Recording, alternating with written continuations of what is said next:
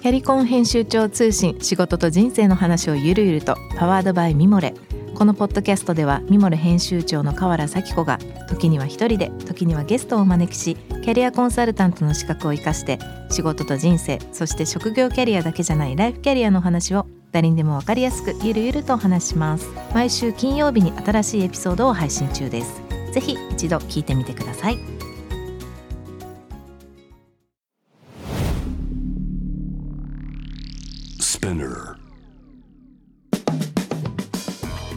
ナビゲーター中道大輔です。Vision to the Future with Forbes Japan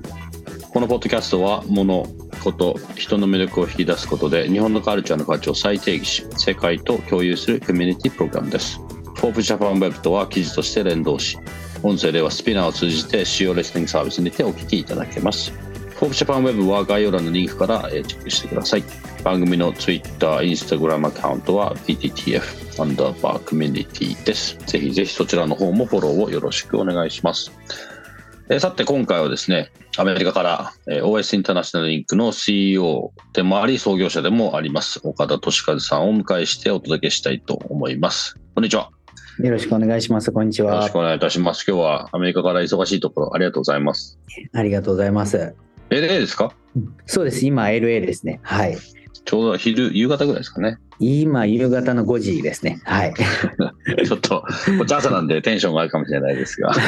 よろしくお願いします。よろしくお願いします。はい、じゃあ僕の方から簡単に岡田さんのプロフィールご紹介しますね。2008年より日本の食品専門商社にて海外事業担当として勤務されます。中国、ベトナムでの商品開発、輸入業務に従事され、その後アメリカ、シンガポール、タイへの輸出事業を拡大し、海外事業のマネジメント兼新規取引開拓を行いながら、海外事業の統括を行ってらっしゃったということです。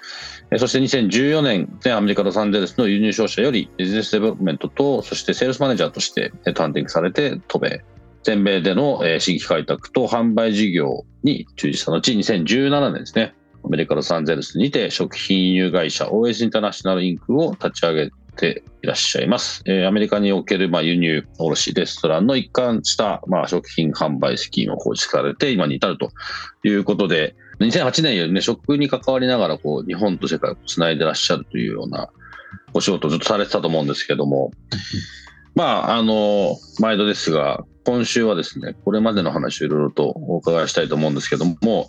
まあ、そもそも2008年は、まあ、大学は何か卒業されて、日本でのこう食に絡むお仕事を始めてらっしゃったということですか？そうですね。あの僕自体は短大卒業をしましてで、うん、そのままもう就職してしまったパターンなんですね。なので学歴とかはもう全然良くなくてですね、うん、全然もうあの深く考えずにあの、うん、とりあえず食衣食住で一番食が困らないだろうっていう形で食の世界に飛び込んだのが一番最初のきっかけですね。うん食はでも難しいですよ。今僕もちょっとまあ後で話しますけどやってますけどみんなみんなに必要なことですけど多分その分関わってる人も多いので、きっと、なかなか大変なカテゴリーに足を突っ込んだなっていう正直印象なんですけど自分自身は。はい。この食品専門商社にて海外事業ってことはいきなりこう海外にまあ日本の何かを出すみたいな話がスタートだったんですか？一番最初はですね輸入部門の担当に配属されまして、うん、で、まあ、中国とかベトナムで、まあ、商品開発、まあ、商社中小企業の商社だったのででそこで、まあ、オリジナル商品の開発をしたりとか原料の調達とか。なので一番最初は海外から日本に輸入するという仕事が一番最初だったんですよね。でそこからこう徐々にあのいやじゃあもう輸出もしようと。で中小企業なんで輸出するそのノウハウとか体力とかもやっぱり全然まだ整ってなかったんですけどまあ、当時勤務してた、まあ、上司と一緒に、いや、輸出やってみようよっていうことで、まあ、そこから間接的に商社さん経由の輸出の事業をしてたんですけど、いや、もう中小企業だっても直で海外の取引先見つけてやってみようっていう話になって、で、まあ、今までそういう形でその会社はやってなかったんですけど、まあ、私自身とりあえず海外行ってこいって言われて、で、あの、シンガポールとか、まあ、タイとかそういう形で直接、まあ、中小企業がその国の商社さんに輸入会社にまあ輸出するってことで、まあ、そこで輸出輸入のまあノウハウをちょっと学んだっていう形でしてなので当時年間で大体100日ぐらい海外出張出てましたね、ずっと。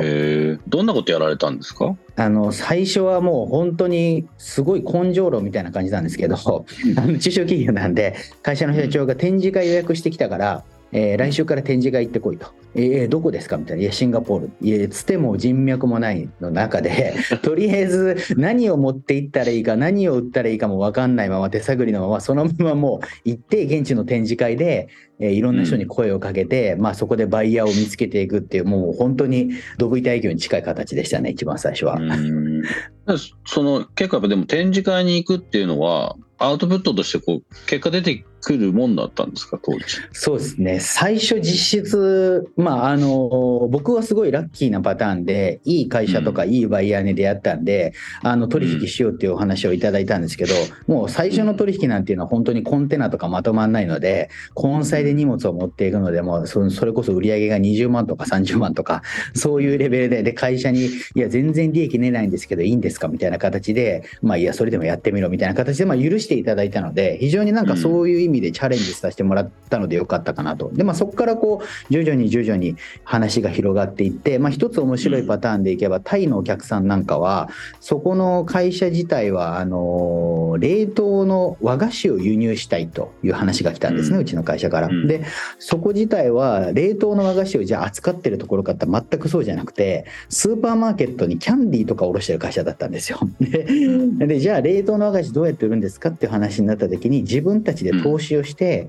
和菓子の店舗を作りたいからそれの、えー冷凍和菓子をもうそのまま解凍して出せるものを全部提供したいと。なので店のコーディネートまでやってくれって言われて、もう僕自身当時その店の立ち上げとかもやったことなかったんですけど、タイのお客さんを日本に招聘していろんな和菓子のお店連れて行って、デザインのアイデアを組んだりとかして、で、実際にお店をオープンするって言った時に、あの、それこそスタッフの教育とか、オープンの立ち上げとか、もう本当に手探りで分かんない状況なんですけど、まあ自分がその日本でいろいろ経験した文化とか、あのそういうところをもう知ってる限りを全てお伝えして、まあ、タイのお客さんとその和菓子のお店をオープンさせてもらったりとかあのだからちょっと単純に輸商社さんに輸出するっていうよりもなんか、うん。あの末端までどうやって物を届けるかっていうところまでそういうことの経験はさせてもらえたかなっていうのはありましたね当時は。うん結構じゃあ向こうにある程度日本の知識があってリクエストが来てそれに応えていったみたいな感じだったんですか？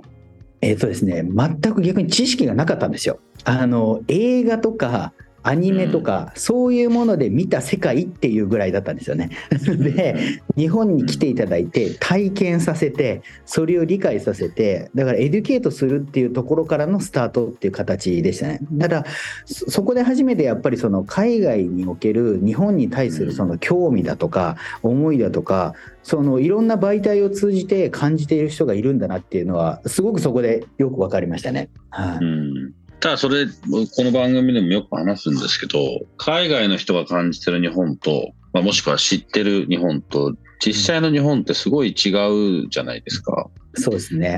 そこに、まあ、僕自身はまあ問題点とオポチュニティと両方あるっていうふうに思って今いろんなことやってるんですけど結局だそこがちゃんと伝わってないので非常にもったいないなって思うんですよね。うんうんその点って実際そういう、まあ、プロセスの中で、まあ、苦労されたと思いますけどいろいろとその、まあ、アジアの方々にどういうふうに感じました？そんなこと。はい、あの実際にその日本の同じ見せ方を、まあ、東南アジアでもこれ北米でも一緒なんですけど同じ見せ方っていうことをやっても絶対に響かないんですよね。ただその日本の企業とか日本のそのまあ、まああのまあ、中小企業含めてですけどその文化的なところで日本はこうなんだっていうやり方に固執してしまってそうじゃないやり方は間違いだっていうところの意識がすごい強いっていうのはまあ当時すごく感じてましてなのであのやはりその文化とかっていうのは変化するもんだと思うのでそれをこう変化させる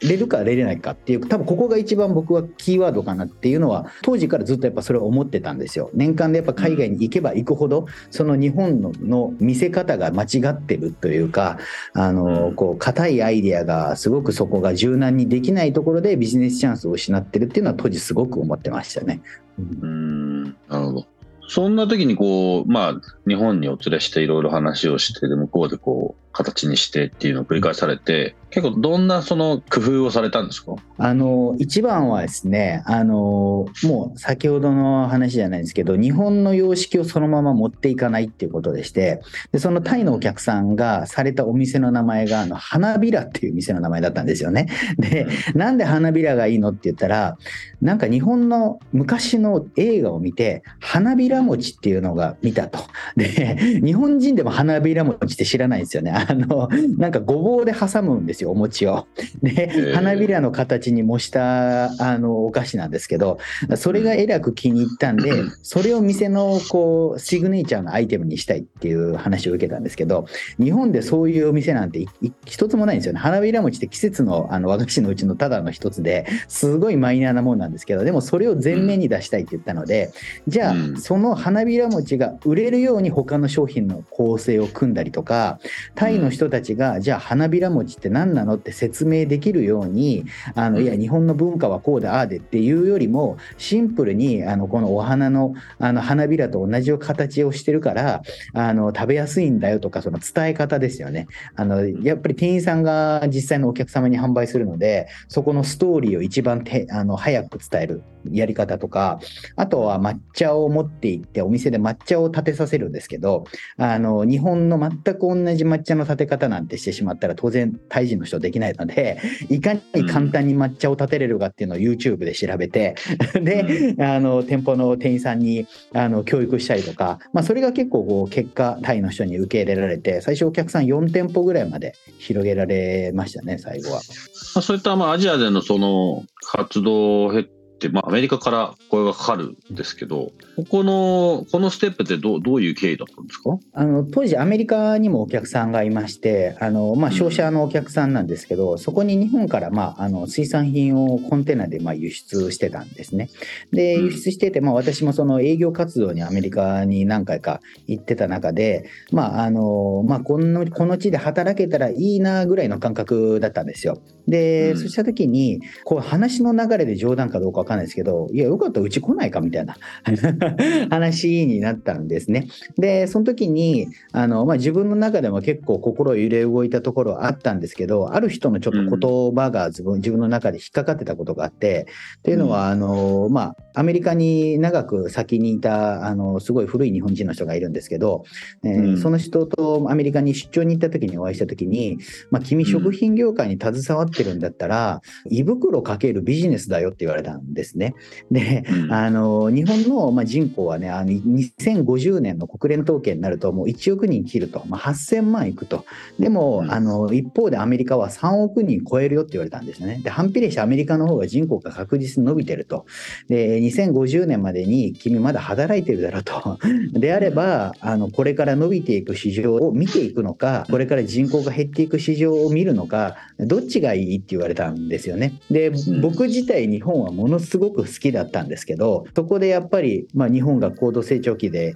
こうバブルでどんどんどんどん成長した時代っていうのは僕見てないのでいやそれだったらそういう時代見たいなっていうそういう衝動がすごい駆られたのでで当時まあうち来ないかって言われた時に2つ返事でいや、行きますって言ったのが、それが一番の最初のきっかけで、うん、まあ、その会社にビザ等々とか用意していただいて、転職したっていうのが一番最初のアメリカに行ったきっかけですね。はい、アメリカに行ってやってたことは逆に言うと日本から輸入することだったんですか？そうですね、はい、今度輸入するという作業なので実際にアメリカに輸出するまでは分かってたんですけどじゃあアメリカ国内輸入してどうやって物が流れて誰に物流との手が渡ってどういう流れになるかっていうのは全く分かんなかったので、まあ、そこに対する興味はすごく大きくてで、まあ、そこの会社で3年働かせてもらったんですけどあの、うん、アメリカ国内でじゃあどういうふうに物が流れてるのかっていうのをまあ勉強させてもらったという形ですね。はい、うん。実際どんなふうに動いてるんですか？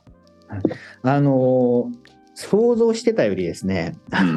アメリカって結構何でもやってみよう精神の国というか、僕が想像してた以上にこう緩いところありまして、あの当然まあ厳しい規制とか法律とかってあるんですけど、あのまあ物を流す上で、あの日本みたいにきっちり例えば冷凍庫がこうでとか物流がこうでとかどこのプロセスを得てっていうのが意外にそこがなんか雑なところがあってですね。あの冷凍品1つ送るにしてもトラックが壊れました届けれません以上ですとかあ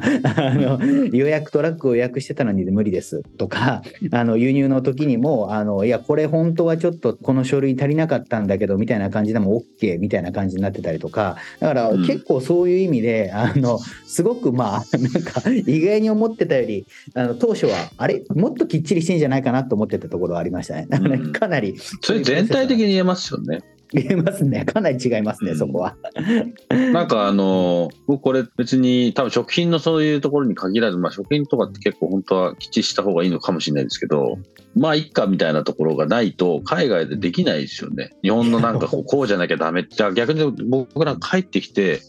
こうじゃなきゃダメっていうのが日本の多すぎちゃって、あの、なんでっていうのみんなきなんかわかと解いてないというか、なんでこれがこうじゃなきゃダメなんだって話が、まあ、いつも、まあ、どこ、まあ、大体突っ込むし、なんかそこに引っかかるというか、それですごい時間とお金と労力かかってんのも逆にもったいないなっていう部分もいっぱいあって、逆もしっかりなんですけど、その何でもいいじゃんっつってめちゃめちゃになってる場合にも、イギリスなんかもそうだし、あの、いっぱいあるから、まあ、その真ん中ぐらいがうまくバランス取れたらいいなって感じますけど。うん、そうですね。あとなんかすごく、その、まあ、輸入のプロセスというか、物流のプロセスでびっくりしたのが、うん、あの、結構日本って一つの会社で全部完結してしまうところって結構あると思うんですけど、アメリカってかなりやっぱりその、専門性の企業で細分化されてるというか、これはこの会社、これはこの会社っていう形で、まあ、アウトソーシングもそうなんですけど、かなりそういうところで自社完結型の企業っていうのはそんなに多くないっていうのが、ちょっと日本との結構企業の体質かなっていうのは思いましたね、当初。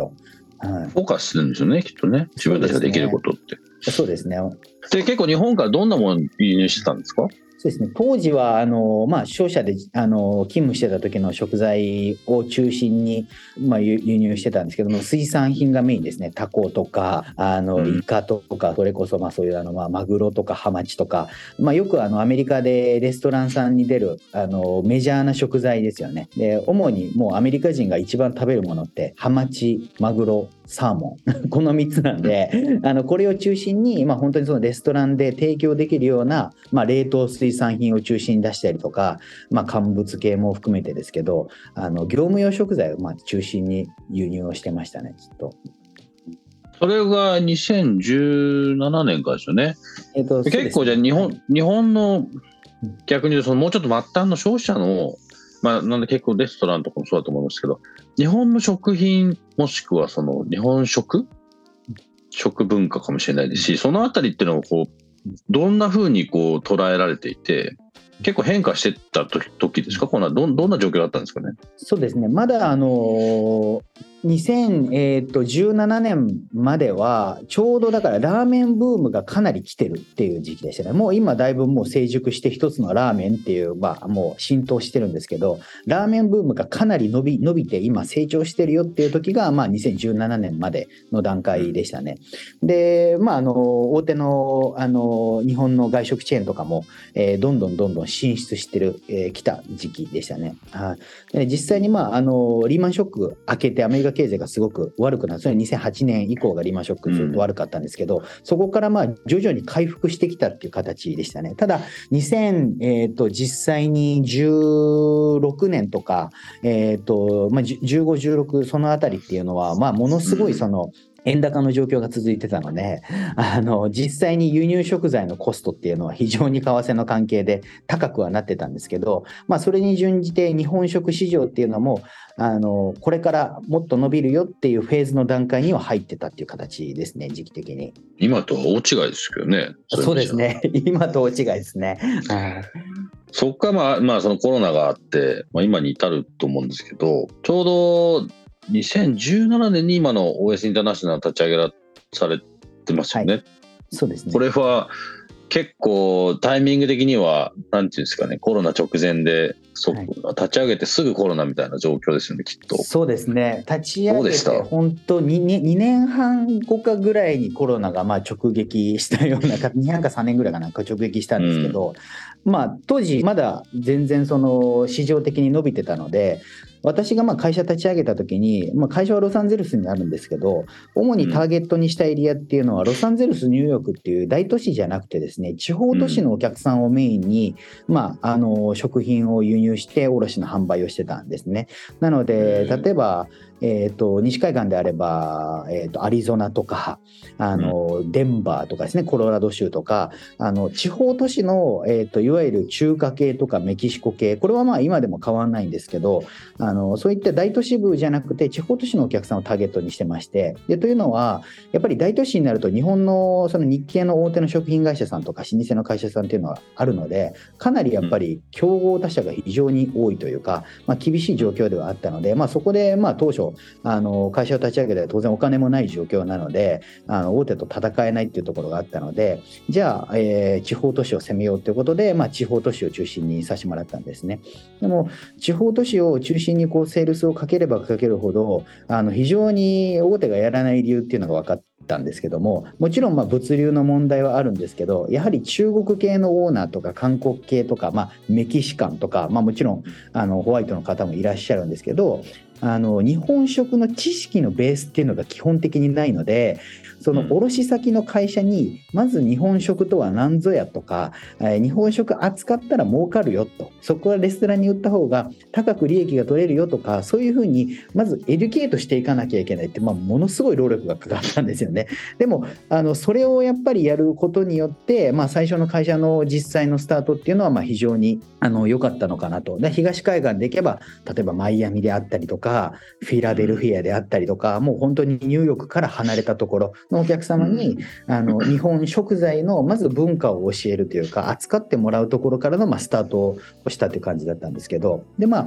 そこからちょうどまあ2年半か3年ぐらいにまあコロナが直撃したんですけどもその時はもう本当にあの、まあ、レストランは全てクローズ っていう形で、ね。うん、もう全部もう to go only で持ち帰りオンリーだったんですけどで、まあ、当初会社を設立した時から私、まあ、輸入の会社と,、えーと、そこから、えー、輸入した商品をレストランに卸す、えー、卸会社と,、えーと、あとレストランと3つ創業をさせてもらったんですけど一気に立ち上げたんですかこれ？一気にそうなんですよ。最初の段階で一気に立ち上げたんですよ。で、まあ、そもそもなんで一気に立ち上げたのかっていうと、まあ、自分が美味しいと思ったりとかいいと思った商品をやっぱり末端のお客さんに届けないとその商品というかそれが自分の考え方が合ってるかどうかっていうのが自分の目で確かめられないっていうのがあったので、まあ、相当そのお金の資金を失ったりとかあの苦労ともあったんですけどやはりあの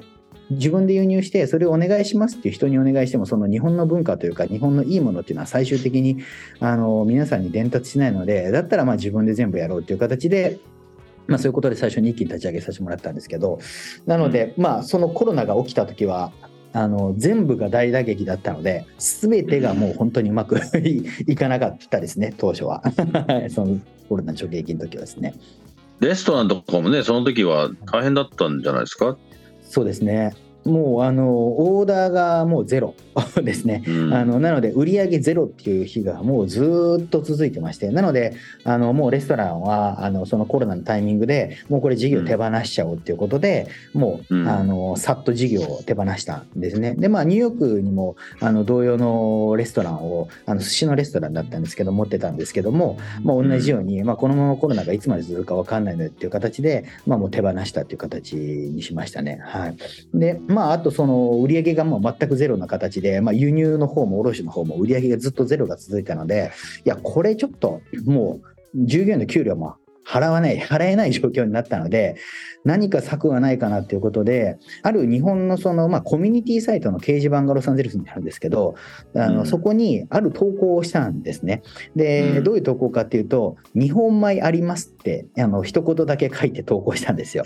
で、うん、っていうのは、スーパーの中であのコロナの時で日本米が売り切れるとか日本米がなくなるっていう、まあ、ちょっとしたデマデマみたいなのが流れて実際に 品切れが続いたんですよね。で、それがあったので、まあ、日本米ありますって書いたところ、まあ、大量の問い合わせが来てでいやこれいけると思ってあのそこから実際に日本米に買いに来た人お客様に、まあ、現金商売をしたんですけどいや他のこういう魚の食材もあるんですけど欲しいですかって言ったらいやぜひ買いたいですみたいな話が来たので、うん、B2C みたいな感じか？直接。そうなんですよ。そこを B2C で初めてそこで始めたんですよね。うん。で業界的には、まあ、別にやってはいけないことじゃなかったんですけど、まあ、B2B の業者が B2C にやるって結構、まあ、あのご法度みたいなところがあったんですけど、まあそれなんでですか？あのそこがね僕ちょっとアメリカのやっぱり不思議なところでやっぱり専門性が高いとかが分業されてる分あの一括して全部やっちゃうっていうのがあんまりこれなかったんですよね。なんか当時アマゾンフレッシュもなかったんたんじゃないかなと思うんですね、やっててもそんなにスタートしてないっていうか大手も実はやってなかったんですよね。B2C のところまで。あ特にまあ魚とか水産品まあもちろんその衛生法のリスクとかもあるのでなかなかその大手が動けなかったっていうところはあったとは思うんですけど、意外に抜け目でそこがまあスタートできたのでなんとかまあそこからすごく事業として回復して従業員の給料も払えてっていう形であのコロナの山を一つ乗り切ったっていう形でしたね当時。でもあのコロナってまあ大変でしたけど、はい。まあ、まだ日本だとなんか中途半端に続いてますけど なんだか。世界が同時に同じ苦難に直面したわけじゃないですか。はい。だから、まあ、何でもそうですけど苦しい時って次のなんか新しい一歩踏み出すいろんなヒントを考えるか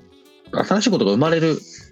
きっかけにはなってる気がするんですよね。うんうん。それの一つですよね、絶対。だって今までやややんなくてよかったし、やっちゃいけないって半分ぐらいもしかしたら思ってたかもしれないけど、やってみたらよかったみたいな。そうですね。本当にもう僕自身もあのやっちゃいけないとそこで勝手に思い込んでただけで、うん う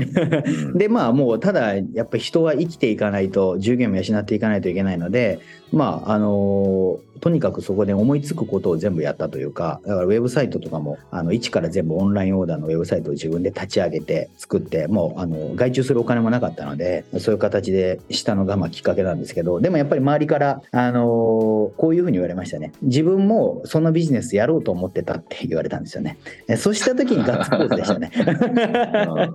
やっぱりみんな思うんですけどそこでまあ本当にやるかやらないかっていうのがなんかこのコロナの時にすごくうん。振り分けられたのかなっていうふうに思いますね。僕もちょうどコロナのど真ん中にレストランを開けたんですよ。逆に。はい。僕らのやってることってやろうとしてることって言ったら正しいかもしれないけどあのどうやってその日本のこのポテンシャルを伝えるかっていうことをまあクライアントさんに伝えてクライアントさんのビジネスをブランドとしてどう、まあ、引っ張ってあげられるかみたいなその中に日本かどう世界出すかもそうだし世界のブランドを日本でこうワークするためにどうしようかみたいなそういうところが一つとあともう一つはまあ自分たちのブランドでそれを体現しよう。まあ結構あの岡田さんと考え方はそこ近いかもしれないですけど、クライアントさんに机上の空論で言ってるだけじゃダメで自分たちもちっちゃくてもいいからやらなきゃいけないで日本の可能性どうやって自分たち今考えながら世界にどう出すんだみたいな中に食文化外せないと思ったんですよ日本を世界に伝える上で。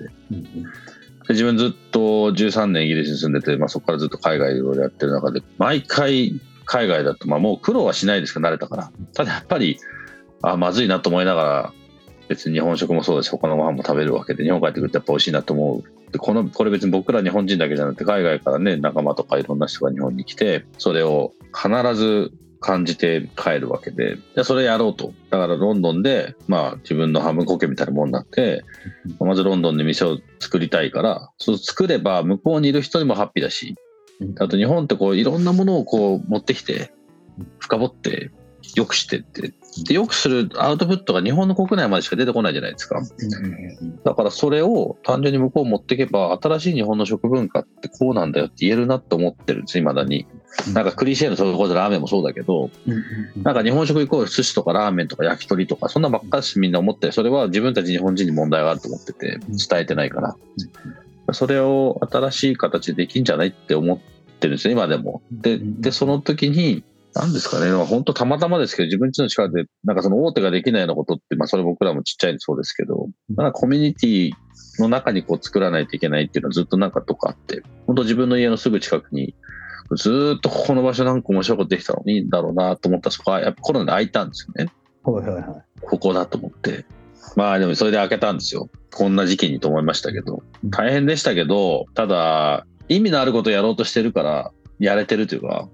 意味のある勝手にこちらに思ってる。そういうなんか思いがなかったら多分普通に、ね、数字で考えたら絶対やんないなと思うと、未だに苦労してやってますけど、うん。ただ、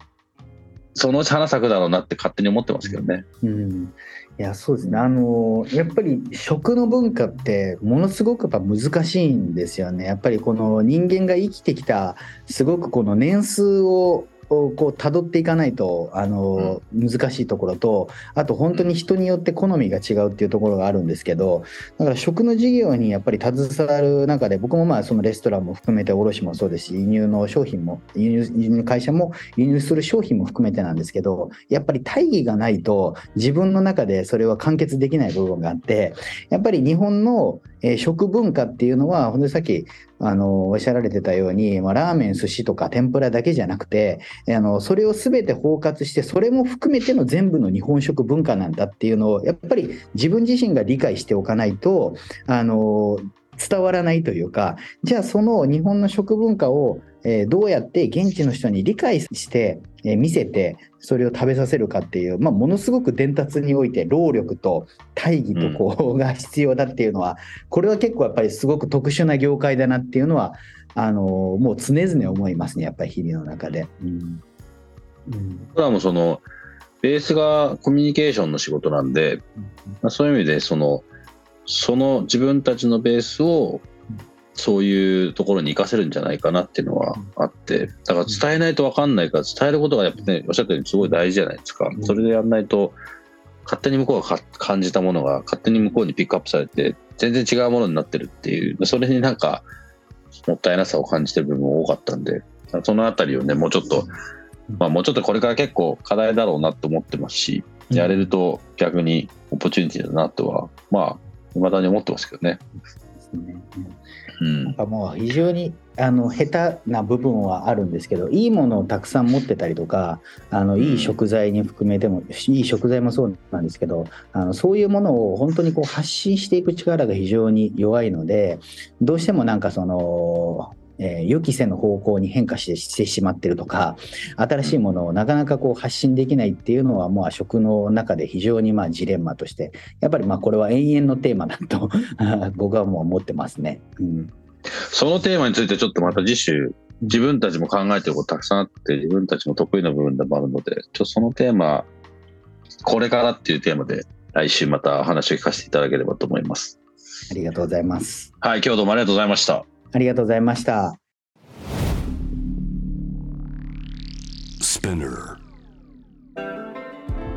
中道大輔がお送りしてきました Vision to the Future with Forbes Japan このゲストトークは毎週月曜日に配信されます同時に Forbes Japan ウェブにて連動したコンテンツも公開しておりますまた、ショートコンテンツ Vision to the Future Stories と題して毎週水曜日、金曜日に Forbes Japan よりピックアップしたニュースもお届けしております。スピナーのほか、Spotify、Apple Podcast、Amazon Music などでお楽しみください。質問、感想、えー、ぜひね、番組の Twitter アカウント、BTTF アンダーバーコミュニティにお寄せください。はい、Vision to the Future with Forbes Japan。次回も岡田敏和さんと一緒にお話をしていきたいと思います。お楽しみに。ということで、ここまでのお相手は、上地大輔でした。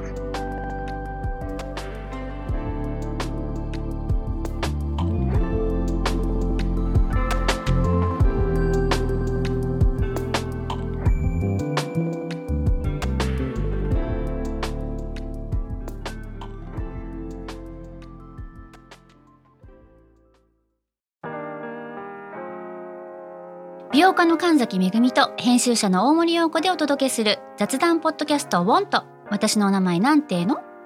ふと私って誰なんだ？と自分がぐらついてしまうそんなあなたと毎日を楽しくするサバイバル術を一緒に考えていきます。ボントは毎週水曜日朝5時に配信。ぜひお聞きのプラットフォームでフォローしてください